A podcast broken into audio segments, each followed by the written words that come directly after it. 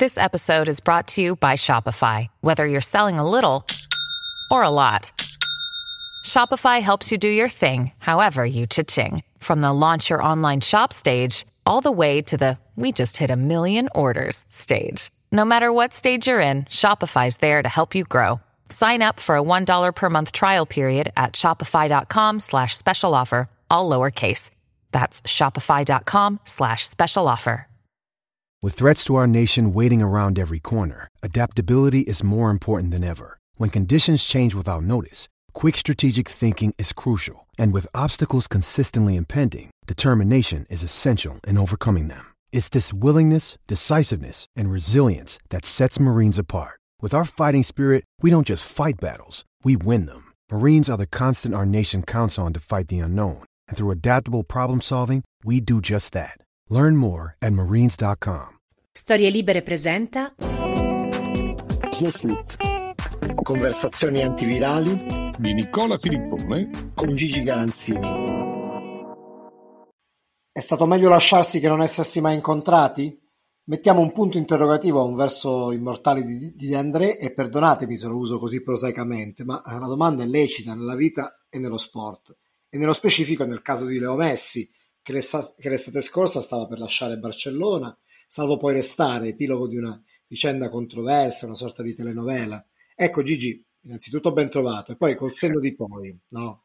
che siamo tutti bravi, ma pensi che eh, per Leo fosse quello il momento giusto per salutare la Catalogna? Ma io sono un po' controcorrente, penso che il, il momento giusto per Leo per salutare la Catalogna non, non dovrebbe arrivare mai, ma non, non, per un senso di, cioè, lasciamo stare i tradimenti, lasciamo stare le romanticherie del passato. Lo penso perché comunque eh, al, al, al, di là dei suoi eccessi di guadagno, eccetera, che, che sa quanto dipendono da lui, quanto dai suoi manager, dalla famiglia, al di là delle, delle cose abnormi, lui mi sembra un, un tipo pulito, eh, mi sembra un eterno ragazzo, forse più bambino che ragazzo, no? ma anche nell'espressione, nelle cose. E f- faccio fatica a immaginarmelo calcolatore, poi lo sarà per l'amor di Dio. Però quelli, quelli col suo peso specifico, eh, hanno sempre un po' dettato legge nelle loro squadre, hanno sempre fatto, oh. no? Hanno sempre fatto, non, cioè, ha fatto la formazione Rivera, faccio per dirti, no? Piuttosto che Peleo, piuttosto che... Di Messi non si è, A, A non si è mai detto, B se anche l'avessero detto avrebbero detto una sciocchezza perché a Messi in questi anni gli hanno lasciato andare via o venduto tutti i partner con, lui stava meglio, con cui lui stava meglio. L'ultimo è stato Suarez, in precedenza eh, il Barça si era visto sfilare Neymar dalla clausola, dalla clausola che, che, avrebbe dovuto essere diversa. Eh, non ha, non, io non so se mette o non mette bocca, eh, però se anche la mette, se la mette senza costrutto, voglio dire. Allora, tornando, questo sul piano della, del, insomma, diciamo del, del, suo interventismo interno, sua, del suo peso specifico o politico, se vuoi, all'interno di una squadra e della società. Se poi pensi alla sua storia, cioè se pensi a questo, eh, a questo nano, perché lui era veramente un nano, eh, su cui il Barça mette gli occhi a Rosario in Argentina quando ha 11 anni, 12 anni, quello che è, al, alla, al fatto che lo trasportano là, lui e la famiglia, e cominciano dall'ormone della crescita, perché eh, questo, questo, che è arrivato a 1,67 ma ci è arrivato grazie all'ormone della crescita. E se pensi a come la società quindi se lo è proprio allevato come un pulcino, ma pulcino nel vero senso della parola, letterale, se lo è cresciuto, eccetera, e a quanto lui ha dato e ha restituito a Barcellona, a me sembra una di quelle favole che se non si interrompono è meglio. Ecco. È meglio per gli uni e meglio per gli altri. Per l'altro, penso io. Dopodiché eh, la vedi da un'altra angolazione e dici, messi sono almeno due o tre anni che, sia pure a peso d'oro, giochi in una squadra del passato, no? Sì. una squadra che, che, il grande avvenire ce l'ha dietro le spalle, a proposito di, di citazioni, ti pare? E quindi, dato che a, a giugno ne fa 34, bah, insomma, eh, se, se, va a Parigi o se va al City o comunque se va da un'altra parte che valga la pena, eh, qualche eh. soddisfazione in più se la leva. Adesso il, il Barça, il Barça ha distrutto il Paris Saint Germain, ma l'estate scorsa dal Bayern, eccetera, il Barça per tornare non, non al, al, Barça di Guardiola, ma, ma, a una grande squadra di livello europeo ha bisogno di tempo, non di poco. E, e col Covid e senza risorse, senza pubblico, il tempo si moltiplica, secondo me. Ma certo, poi eh, questo rimanda a un discorso più generale, no Gigi, che è quello di c'è un momento giusto in cui eh, lasciare, in cui mm, diciamo dire far calare il sipario, far calare il sipario, dire addio a una squadra, un'avventura, un pezzo di vita.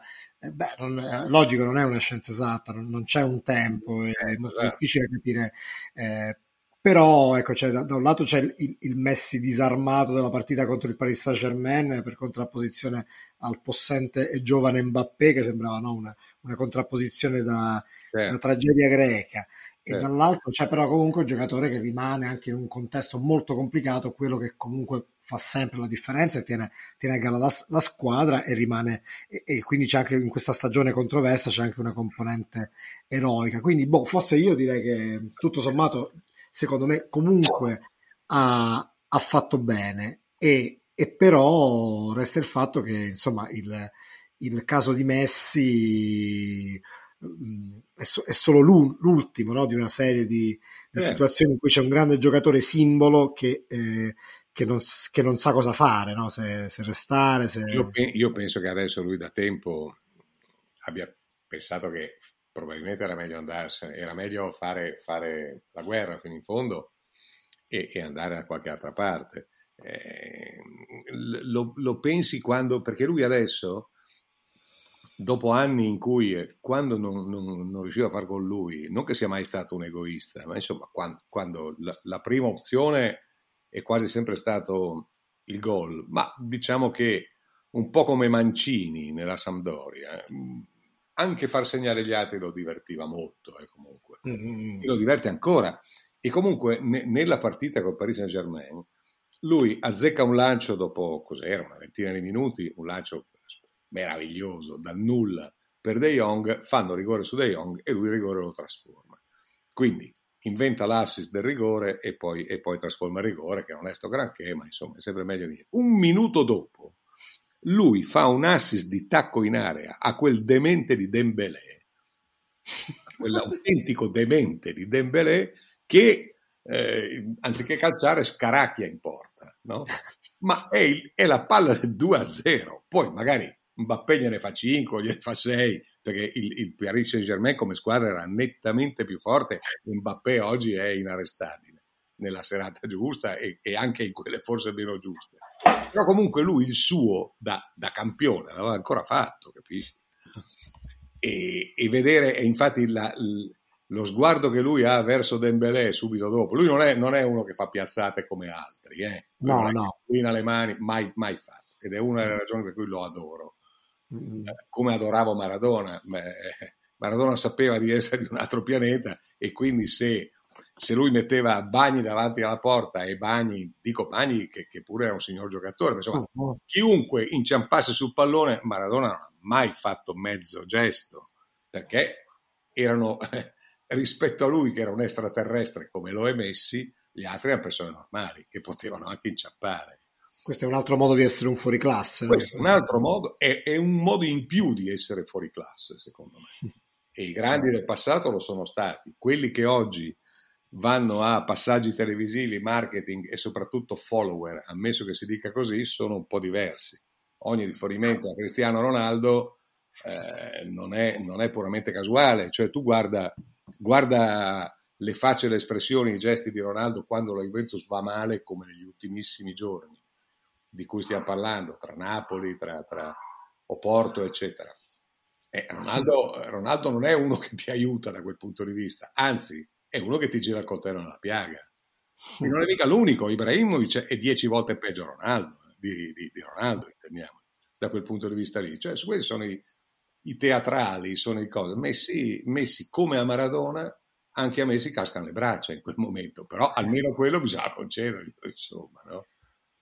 In realtà poi il, il rimando storico a Maradona eh, è, è, anche pertinente da un altro punto di vista, cioè probabilmente si può immaginare che Messi, che poi non è uno che normalmente sorride molto, potrebbe ritrovare il sorriso, diciamo in senso figurato, se in un altro contesto, in una squadra che gira bene, un, che funziona in un ambiente nuovo.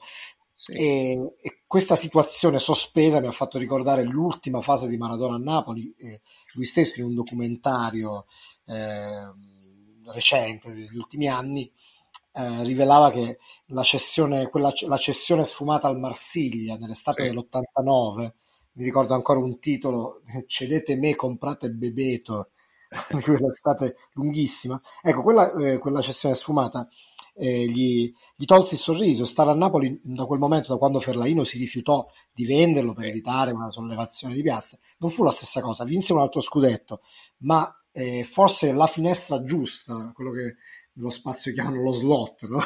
eh, era quella dell'89, ma questo lo sappiamo solo ora. Ecco, quindi lo sappiamo se... di così tanti anni. Guarda, cioè, a me viene in mente un altro fuori classe che, mm. Che si chiamava Michel Platini, ecco. che, che, invece a proposito della domanda tua iniziale, che capì qual era il momento, ma non di andare via, di smettere, che è un'altra cosa ancora. Cioè Platini nell'87, già 86 dopo, dopo il mondiale in, in Messico, ma soprattutto 80, stagione 86-87, si rese conto un po' alla volta che il fisico, il fisico la mente, la convinzione, eh, insomma, il propellente, chiamalo come vuoi, lo stava un po' mollando. E lui, nel, nel, una giornata tristissima, piovosa, eh, ultima giornata di campionato, Juventus Brescia, mi pare proprio allo stadio comunale dove giocava allora la Juventus, appe- appese le fatidiche scarpe a chiodo, aveva 32 anni, cioè vista oggi è, è un delitto, no? Se, Incredibile, certo. Eh, sì, però lui, pur non essendo, sì, aveva acciacchi di ogni genere, la schiena, le carte, insomma, quello che vuoi, però, ma lì è una, è una cosa ancora diversa, no, mm. non è la, la il vado a giocare da un'altra parte, non è il devo cambiare squadra, no. non è il vado a raccattare ancora, no, è quello che potevo dare l'ho dato. Adesso mm. non mi sento più Michel Platini e quindi, e quindi mi arrendo. E, e, e, si può dire solo chapeau in questo caso, no? visto, visto, che parliamo di un, di un, francese. Chapeau e basta. Peraltro, mh, altri casi di, di, calciatori che lasciano all'apice eh, della carriera, diciamo probabilmente non proprio all'apice perché era la, la china discendente era iniziata, però insomma era iniziata da poco, mh, che non, lasciano ma non per infortunio, mh, o per problemi fisici palesi, ma per una scelta eh, deliberata, io mh, non ne ho altri. Cioè. Adesso non mi viene in mente un altro che eh, diciamo allo Zenith decide di, eh, di lasciare tutto e, e, dire che ho dato il massimo, quindi anche un certo coraggio. No? In, ah, in, questi tempi, però, chissà, uno potrebbe dire.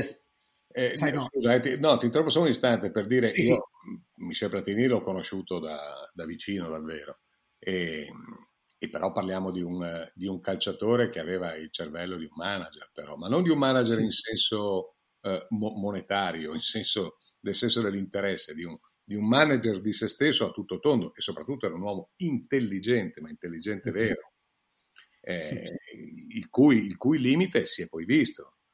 No? Con, con la disavventura con Blatter, eccetera, il cui limite era quello di ritenersi semmai un po' troppo furbo, cioè di, di furbo nel senso di poter, eh, di poter avere l'ultima parola o spuntarla anche con certi figli di, eh, stavo dicendo di puttana, come Blatter o come, o come questa, questa, gente qua. E quindi, eh, eh, beh, insomma, non che lui non lo fosse alla sua maniera, però poi c'è sempre qualcuno che lo è molto più di te, no? E alla fine fu tradito da questo, ma in questo la carriera non c'entra. Platini Platini calciatore era un uomo di una intelligenza in campo e fuori e di uno spessore eh, che ho riscontrato pochissime volte nel, nel, nei calciatori che ho, che ho conosciuto, che ho frequentato, in un'epoca in cui si potevano conoscere e frequentare, non come adesso che conosci il numero di cellulare del, dell'ufficio stampa, no? E, e, eh, certo, o del manager o del procuratore o del, non vado avanti Peraltro... perché una cosa di turpiloquio che mi viene ogni tanto, è meglio che vada ad agire. Facciamo che ti interrompo. ecco, facciamo che ogni tanto mi... mi eh. no, tra l'altro ricordo di... Cioè, ho visto anche recentemente dei filmati su YouTube del, del tuo programma che facevi allora che si chiamava Tutto Campo con Roberto Bettica, in cui una volta era ospite Platini, era proprio la stagione 86-87, a un certo punto Platini ospite per tutta la puntata a parlare di tutto, anche questa è una cosa che, no, considerando eh. l'equivalente di, di, tecnico di Platini oggi, sembra incredibile, e a un certo punto però la vostra domanda era, era frontale, era, era cioè, lasci a giugno, cioè, e, e, insomma faceva vedere anche un rapporto quel rapporto diverso di cui stavi parlando anche fra giornalista e certo. calciatore. La risposta era, era altrettanto sincera, era, eh, non lo so, guarda, te lo, te lo dirò a ma, aprile, maggio. Senti, ecco. allora, visto che mi stai, mi stai sfruculiando, no, ho cominciato io, eh, ma tu adesso mi stai sfruculiando su Michel Platini, io non so come, come, fosse la tua scaletta di stasera, però... Non fa niente, dai, non c'era. Eh, bravo, prendiamo perché poi la recuperiamo un'altra volta. Così te ne racconto un paio, un paio di, di Michel. Allora, intanto allora, e chi, chi ci sta ascoltando, eh, insomma, e, e, mi auguro che sia di, di, di, età molto più giovane della nostra, mediamente almeno, della mia, eh, e, e, quindi farà fatica a crederlo. Ma allora finiva la partita, tu gli davi 10 minuti di, interv- di, di intercapedine, diciamo, tra il, insomma, il tempo che ci mettevi a scendere dalla tribuna stampa, arrivavi davanti alla porta dello spogliatoio di qualsiasi squadra, Mm. Eh, nella fattispecie la Juventus, che non è che dal punto di vista della comunicazione fosse un modello allora, no? perché era piuttosto chiusetta, diciamo, mm. ti mettevi davanti e a un certo punto la porta si apriva e noi cronisti entravamo. Entravamo, loro avevano quasi, quasi tutti, avevano già finito la doccia ed erano per la maggior parte in accappatoio, si stavano rivestendo, eccetera. E, e io approfittando del, del mio discreto francese, eh, la, la, prima volta che mi trovai a 30 centimetri eh, senza mascherina, bei, bei, tempi, oppure a un metro e mezzo da, da Platini, gli chiesi se potevo fargli tre domande, molto educatamente. E lui mi disse, se sei arrivato fin qua, certo che me le puoi fare. E, e, cominciò, nacque così un, un, un bel rapporto, una, una, bella cosa. Va bene, passano, fa conto, eh, passa qualche, qualche, giornata, qualche domenica, quello che è, e, e, io vedo a un certo punto vedo che fa uno, dà una rispostaccia a un compagno di squadra che, che gli ha chiesto una roba, parlo di fine partita ovviamente, e non faccio il nome di questo compagno, e boh, eh, lui lascia la frase in sospeso, allora abbasso un po' la voce e gli dico, ho capito bene o potrebbe non essere molto simpatico. E, e, lui mi dice una roba tipo: No, ma non è, non è lui, è che noi, eh, io sono francese e, e, faccio un po' fatica eh, con questi meccanismi. Cioè, ti faccio un esempio. Io il lunedì sera, dato che io sono un gaud... scusa eh, se continuo con questa gag, ma, ma vai, vai, vai. Parlava, parlava così, abbastanza così. Eh, parlava benissimo l'italiano, avendo anche avuto, arrivando da una famiglia originaria di Agrate Conturbia, provincia di Novara, mm-hmm. e, e quindi parlava bene l'italiano. Sai, io, eh, delle, io, vado d'accordissimo con tutti i miei compagni, non, non, c'è nessun problema, ho avuto un problema con uno all'inizio del, della mia avventura italiana, ma forse lo saprai, certo era Furino, gli dico io, lui fa sì, era esattamente Furino, e, e vabbè, mm, perché era uno che, che, che parlava, no? che, non aveva, che non aveva peli sulla lingua. E mi dice, sai qual è la mia incompatibilità? Che il lunedì sera a me piace andare in giro per ristoranti, e, e il mio giorno libero eh, non, non, vado a fare stravi, chissà che stravizio, non vado a ubriacarmi, eccetera, però a me piace molto mangiare bene e, e bere possibilmente anche meglio. E allora ogni tanto mi capita scorribande e mi cita anche eh, due o tre nomi di ristoranti, uno di Ginevra in particolare, Freddy Girardet, che allora era forse il numero uno d'Europa, da cui ogni tanto lui partiva a prendere il suo aereo personale, perché se lo poteva permettere e andava a cena, sto qua, no? Ah, parliamo, parliamo de, di metà anni 80. Mm-hmm. E allora, un, un, un, martedì, siamo in spogliatoio, ci stiamo cambiando per l'allenamento e dico ragazzi, ieri sera sono stato da Freddy Girardet. Mi guardano tutti e dicono chi cazzo è Freddy Girardet? Allora io gli spiego, gli spiego chi è, cosa è andato a fare, eccetera, eccetera. Allora, il più cretino qua, testuale, te lo giuro. Il più cretino qua dentro guadagna non quanto me, ma guadagna un sacco di soldi. Sai qual è la prima domanda che mi fanno? Nessuno mi chiede come hai mangiato, tutti mi chiedono quanto hai speso. allora capisci che uno che ha questo tipo di approccio 35 anni fa, quando un calciatore come Platini era molto ricco perché guadagnava un sacco di soldi, ma non era una multinazionale come quelli di oggi, no? Uno che ti fa un discorso del genere a uno conosciuto, un poco più, no, ormai mi conosceva, ma insomma, non è che fossimo, e, e, e poteva fidarsi fino a un certo punto che queste cose restassero tra noi, no? Perché questo evidentemente faceva parte dei, dei discorsi a taccuini chiusi. Eh, si è costruito un rapporto, un rapporto, stupendo e io da allora ho di Platini, un, da allora e da alcuni altri episodi ho di Platini un ricordo sensazionale e quando, quando l'ho visto cadere nella trappola qualche anno fa, nella trappola di, di Blatter e di altre cose, per me è stata una ferita vera perché io sono certo che lui non, non abbia fatto nulla di... sono certo che sia caduto in una trappola. Peraltro, eh, mentre, mentre, raccontavi, insomma, questa, facevi questo ritratto di questo buon vivant, diciamo, se non intellettuale, però comunque, insomma, una persona... Sì, sì, puoi dirlo, anche perché non parlavamo soltanto di, di cibo e di vino, lui era, era, bello preparato anche su tante altre cose di diverso spessore. Eh. Mi, mi, fa pensare che in realtà di solito, diciamo, la, il ritratto il calciatore impegnato eh, difficilmente è anche un calciatore che ha successo. Ci sono stati mh, casi insomma, di giocatori mh, impegnati in politica o comunque insomma, con eh, passioni intellettuali abbastanza evidenti, che però erano appunto più eh, diventati personaggi per quello che non per quello che facevano in campo. No? Sì. E, e, invece probabilmente Platini è un caso di, di grande campione che era anche un, una persona molto colta, anche in questo caso una rarità, no? Sì, sì, una rarità assoluta. Però, siccome mi ha ingolosito questo aneddoto, ti chiedo se per caso ce n'hai un altro alla carta, diciamo, un'altra cosa no, che ti viene in mente. No, no, Parlavi francese, ho mm. pensato il primo termine che mi è venuto in mente. un, un, una domenica mi dice, gli chiedo dove va, dove va il giorno dopo, dove va a, a mangiare, cioè che, che, che, ristorante ha scelto per l'indomani. Mi dice, no, no, domani, domani si mangia in casa, si mangia in casa perché domani ho il ho la sfida con, con l'Audrup, l'Odrup come lo chiamava lui, mm-hmm. l'Audrup lo chiamava l'Odrup. Eh, Lodro, che, che, che, sfida è? è? A tennis. Come a tennis? Eh sì, eh, perché viviamo, viviamo, loro vivevano in un magnifico residence sulle, sulle colline di Torino, oh. sulla collina nobile di Torino, e avevano due campi da tennis sotto un piccolo circolo privato.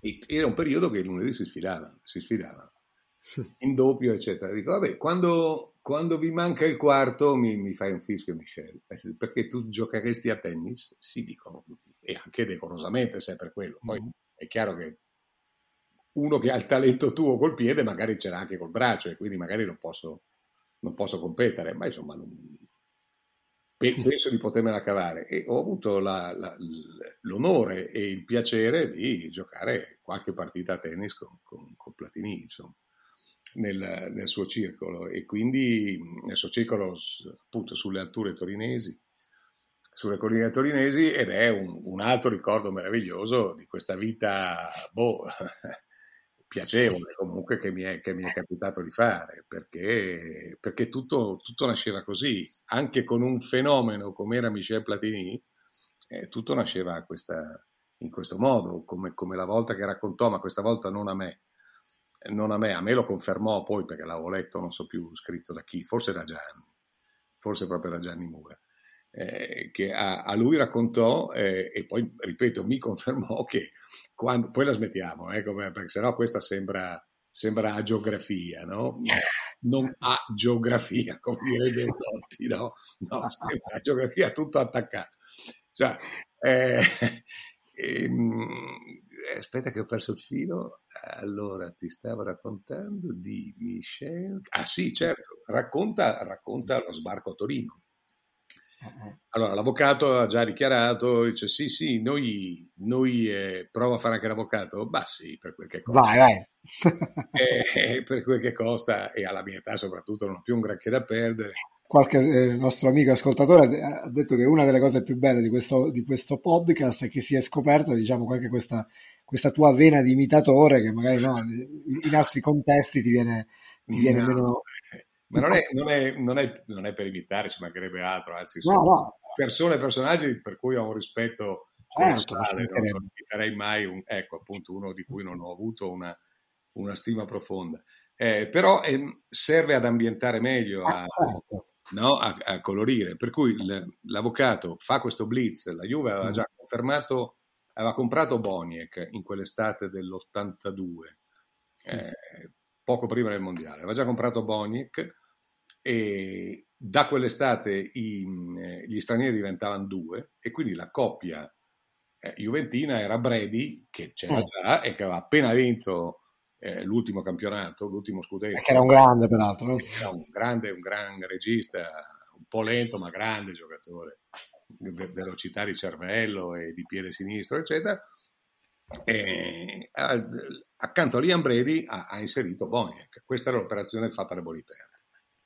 Però capita che dopo, un, dopo non molto, che era arrivata la conferma ufficiale del Brady, autore tra l'altro a Catanzaro del rigore decisivo per quello scudetto lì, molto contestato, 81-82, e l'avvocato chiama, chiama, il presidente, cioè Agnelli chiama Bonipetti e gli dice Giampiero ho preso Platini e, e quell'altro sbianca evidentemente, che senso preso, ha preso Platini, ho preso Platini perché era libero, perché è stato un, è stato un momento, è stata una cosa. Vabbè. Vedi tu Giampiero, qualcosa di questo genere.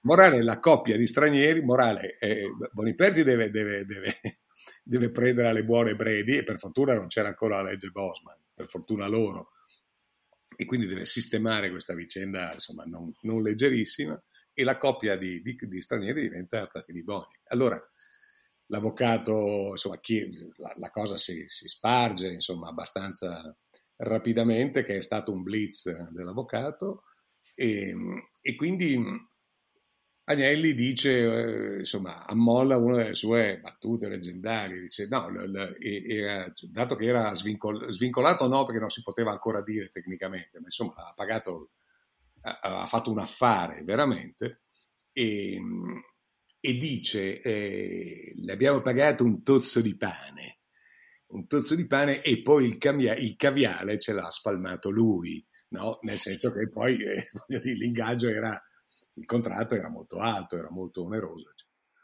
Platini sbarca a Torino, aereo privato, eccetera, eccetera, e viene immediatamente invitato a cena a Villa Frescot, che era la residenza dell'avvocato.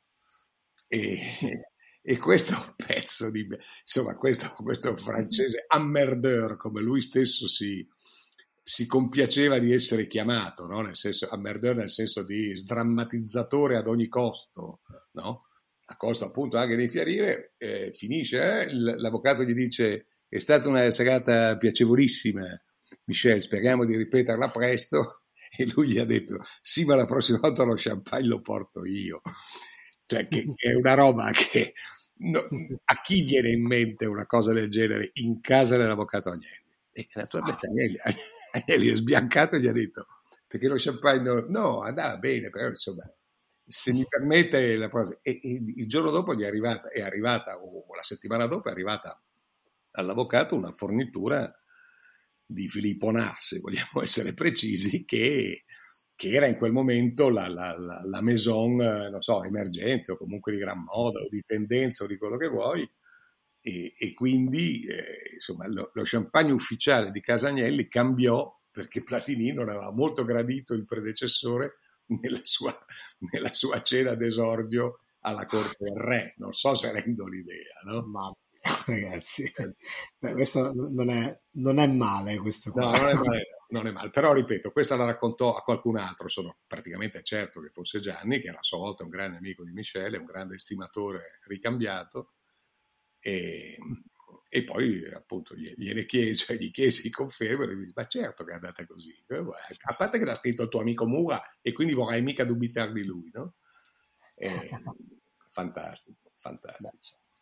Senti, però, eh, visto che, che, che, abbiamo diciamo, scolpito questo ritratto di, di, di Platini, vis, visto diciamo, nella sua eleganza, nel suo essere colto, a questo punto eh, il, il, collegamento mi viene abbastanza facile. Io mh, volevo eh, fare una riflessione con te su, su, Pep Guardiola, perché Pep Guardiola sta, sta facendo quest'anno una vera impresa, nel senso che se ne parla secondo me non abbastanza, ma dal 15 dicembre, che è stata l'ultima volta che il Manchester City non ha vinto, cioè ha pareggiato 1-1 con West Bromwich, Il Manchester City gioca 1, 2, 3, 4, 5, 6, 7, 8, 9, 10, 11, 12, 13, 14, 15, 17 partite tra campionato e coppe consecutive vincendo e subendo pochissime reti.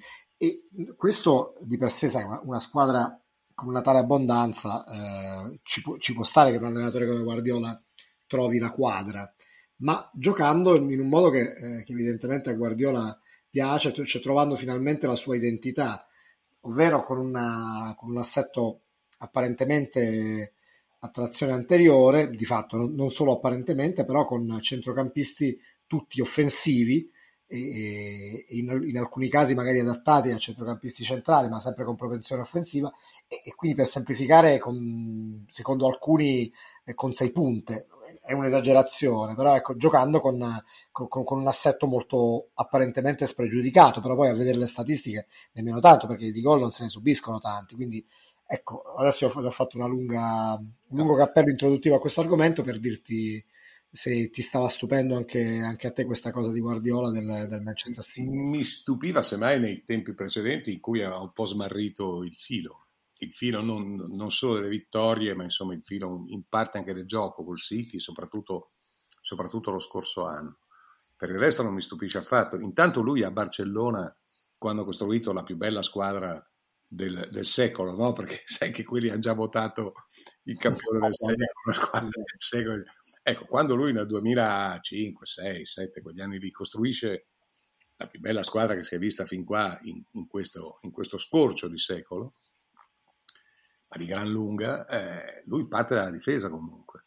Per cui tutti noi ci ricordiamo prima Ronaldinho, Eto'o, eh, alcuni altri cose, poi soprattutto arriviamo al, al, trio dei nani, Messi, Xavi, Iniesta, che io non, non ricordo qualcosa, qualcosa di così ubriacantemente bello.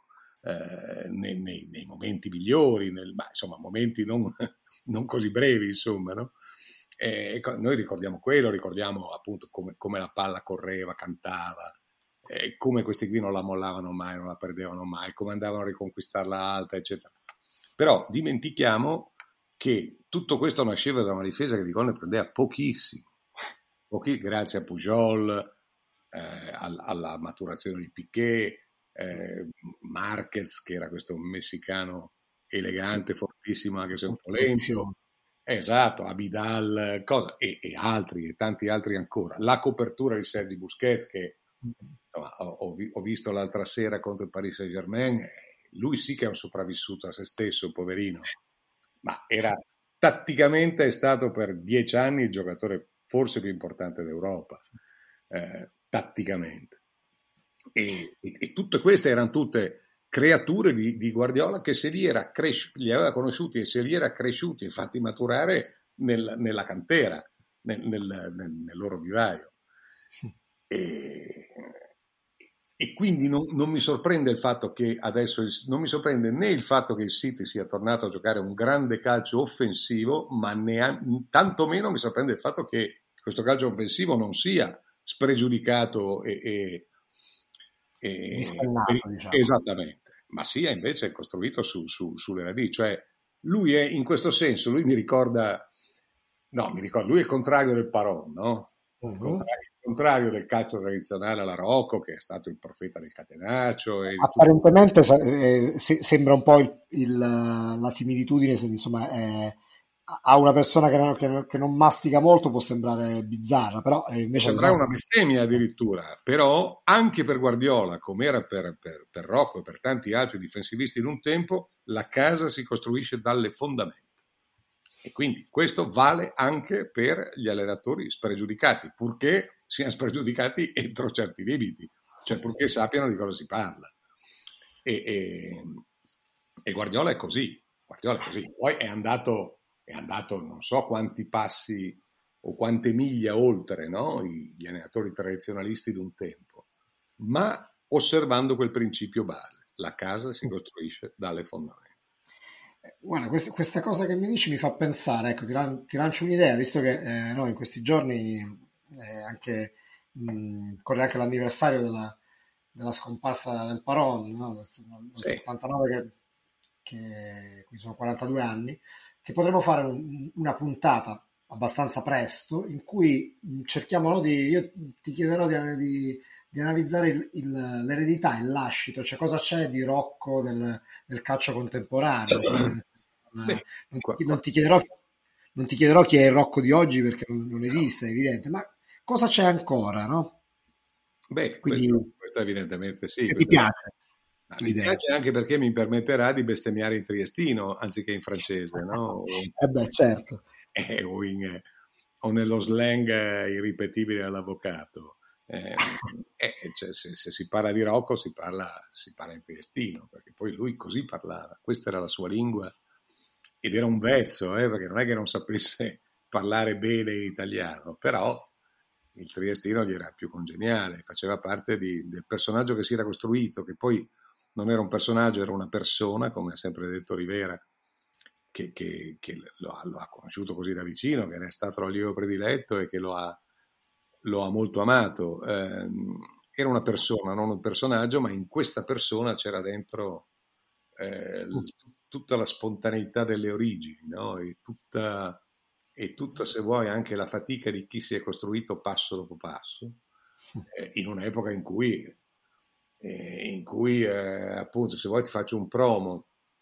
mm-hmm. un promo per questa puntata su Rocco che se, se, mi, se mi, inviti tu lì per me è, è, altro che un invito a nozze allora il, il giorno che nel 73 perde, perde, lo scudetto a Verona l'ultima giornata ha scavalcato la Juve perché, perché poi possiamo raccontarla in dettaglio insomma ma quel giorno il Verona eh, fa la partita impresa, non era il Verona di Bagnoli, eh, parliamo di tantissimi anni prima, parliamo di 12 sì. anni prima, non c'entrava nulla.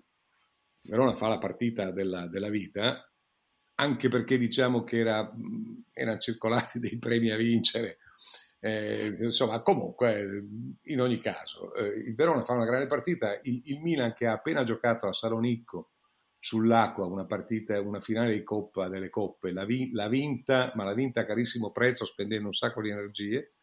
Rocco cerca ogni, in, in, ogni modo di, di, di, ottenere il posticipo eh, del, della partita di Verona, non ci riesce, ma capisce che tra infortuni e condizione questi non, non ci sono. Morale, il Milan tracolla e perde all'ultima giornata uno scudetto già vinto. Eh, e allora dunque lui dorme, lui, da qualunque parte, eh, in qualunque parte del mondo, lui, dal mondo no, ma d'Italia, lui giocasse, lui la sera della domenica doveva tornare a Trieste, in qualsiasi maniera. Poi gli dava un passaggio un giocatore, chiamava un taxi, guidava la sua macchina, comunque fosse lui la, do, il, la domenica notte, la, dall'alba, da qualsiasi ora, doveva dormire a Trieste, svegliarsi a mezzogiorno il giorno dopo, stare lì, fare il suo giro con gli amici, il pranzo, poi la cena e ripartire il martedì per Milano in genere o comunque dove era. E invece quella, quella sera non, non, si fa vivo con casa. Eh, nessuno dei due figli lo sente, i cellulari ovviamente erano molto a di là da, venire, di là da venire e nessuno notizia il parola. E quindi sono anche preoccupati in famiglia perché, eh, visto lo shock, il trauma, eh, cosa, e, e, Tito Rocco mi ha raccontato più di una volta che l'indomani mattina sono al telefono di buon'ora e lui disse: Ciao, eh, ciolgo, ciolgo vuol dire prendo in triestino, ciolgo tra dieci minuti, ciolgo il treno qua di Verona e vengo a, vieni, a, vieni, a, vieni a prendermi in stazione a Trieste, alle, eccetera. Allora lo, lo fa a prendere, scende un Rocco particolarmente depresso ovviamente dal binario con un fascio di giornali sotto il braccio che si era fatto, si era fatto del male leggendo tutto sui giornali e, e al eh, papà come va? gli dice Tito. Come te vuol che vada? ho perso un palazzo di tre piani, che era il premio, lui ha tradotto, ha tradotto nell'investimento che aveva pensato il premio scudetto. ho perso un palazzo di tre piani. Dai, io credo che, credo che una cosa del genere no, no. ed è vera, perché poi oggi, si, insomma, oggi che non hai più fonti, cioè che non hai più accesso ai personaggi e quindi alle fonti. Oggi ci sono in giro anche dei discreti inventori, eh, detto, detto, tra me e non faccio nomi e non faccio riferimenti perché, perché se ne potrebbero anche fare in, in, periodo, in, questo periodo e anche in tempi recenti. E comunque, eh, allora invece le fonti c'erano, capisci? Quindi questa qua non solo è autentica, ma addirittura arri- arriva alla fine, al figlio del parola. Scende dal ciò. Cioè, Gave, Go perso, Gavemo perso, non so se l'ha detto al singolare o al plurale, un palazzo dei tre piani. Poi, però ecco, il premio Scudetto era un palazzo da tre piani in un'epoca in cui nel 73 diciamo che eh, un appartamento a Trieste non costava certamente come costa oggi. Insomma. Anche questo ti dà la misura di, di cos'erano le, le, cosiddette remunerazioni di allora, no? Che vuol dire sì, che... Anche, anche il valore che si dava. Ai soldi evidentemente, perché se uno, eh, se il, il, termine di paragone era so, un investimento immobiliare diciamo da, mh, mm, di, di, buon senso, era ancora una, no, una dimensione umana. Era una dimensione umana, cioè tu pensa che oggi ogni contratto di cui tu senti parlare in, in radio o in tv a maggior ragione, nei programmi appositi e specifici, oppure leggi sui giornali, oggi hai presente che la formula è diventata più bonus? È vero? Allora, più bonus, cosa sono i bonus? Sono i risultati che ottieni, no? Ma oggi l'ultima, un Rocco, l'ultima pippa che gioca, non, tu, tutti, tutti, soprattutto quelli che giocano, più ancora di quelli che allenano, qualunque contratto firmano, firma più bonus. Ma quei bonus lì non è che comprano un, un, una casa di tre piani, come ha detto un palazzo, quello che è. comprano comprano, non dico mezza Manhattan, ma, ma, ma comprano ben altro. No? Stiamo, parlando di, stiamo parlando di milioni di euro oggi. Allora, non so cosa poteva costare un palazzotto triestino, lui magari avrà anche esagerato, ma insomma era l'immagine che lui ha usato con suo figlio Tito scendendo dal treno che tornava dalla Fatal Verona è stata questa. Senti Gigi, io mh, prima di chiudere ti voglio diciamo, lasciare sul filo delle suggestioni. Siccome no, noi avevamo inaugurato questa rubrica, mi ritorna in mente, in cui avevamo chiesto ai nostri amici che ci ascoltano di, ricor- di rievocare delle, delle, vecchie partite, delle partite da rivedere, no? che sì. non sono necessariamente le più leggendarie.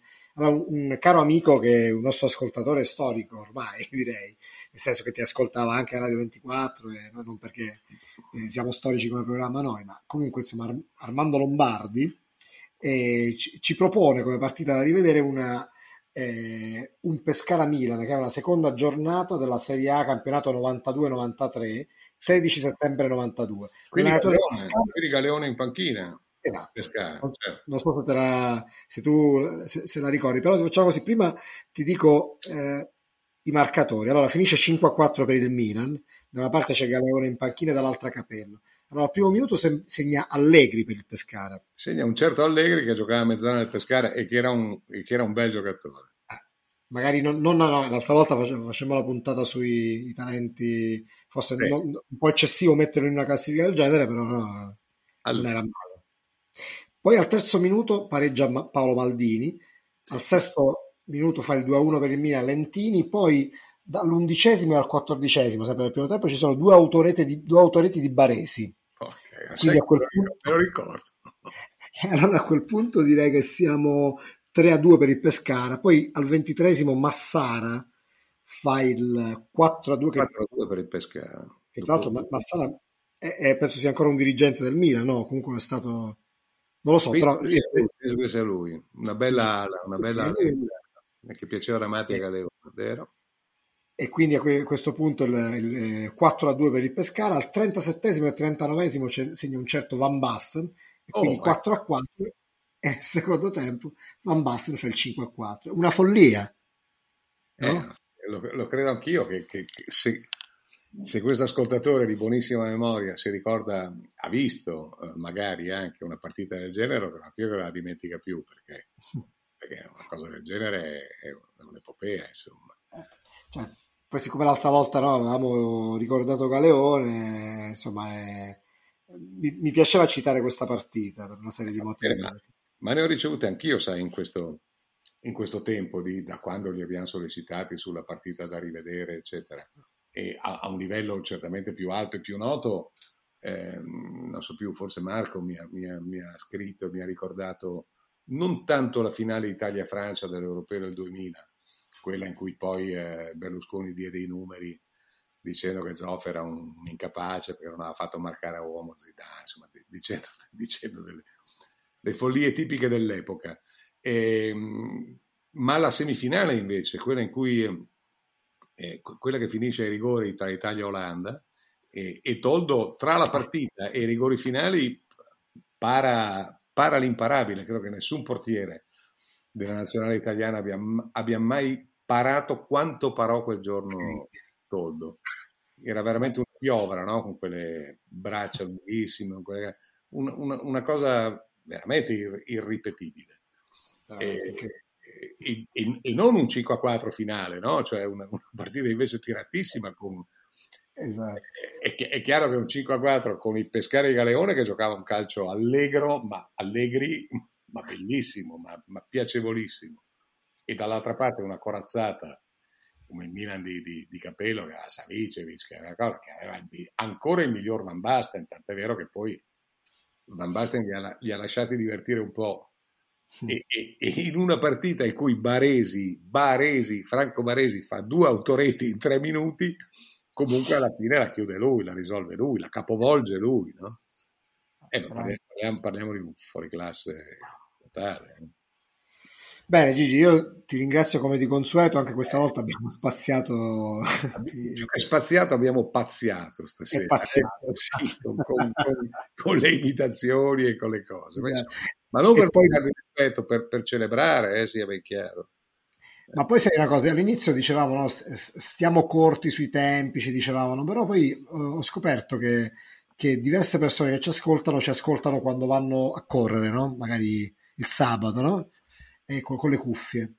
E allora ho pensato che magari se uno va a correre e vuole correre un po' di più, perché gli dobbiamo, no? Così li facciamo anche dimagrire un po' di più, perché se facciamo una puntata di 20 minuti, poi tornano subito a casa. Per dimagrire di più e, e ad altri, e, e, e, te ne cito uno che ho sotto gli occhi, che si chiama Antonio Costa, che è un tassista milanese e che mi scrive che ha sempre meno, stante la pandemia, le, le soste ad aspettare clienti sono sempre più lunghe, gli, gli riempiamo un po' di più le, certo. le, no, le attese, se non altro, sperando certo. di, di, fare a lui e ad altri come lui, sperando di fare cosa gradite. Insomma. Assolutamente. Perfetto Gigi, allora l'appuntamento come al solito è per la settimana prossima. Muy bien. A presto, ciao. Ciao, ciao Nicola e ciao a tutti.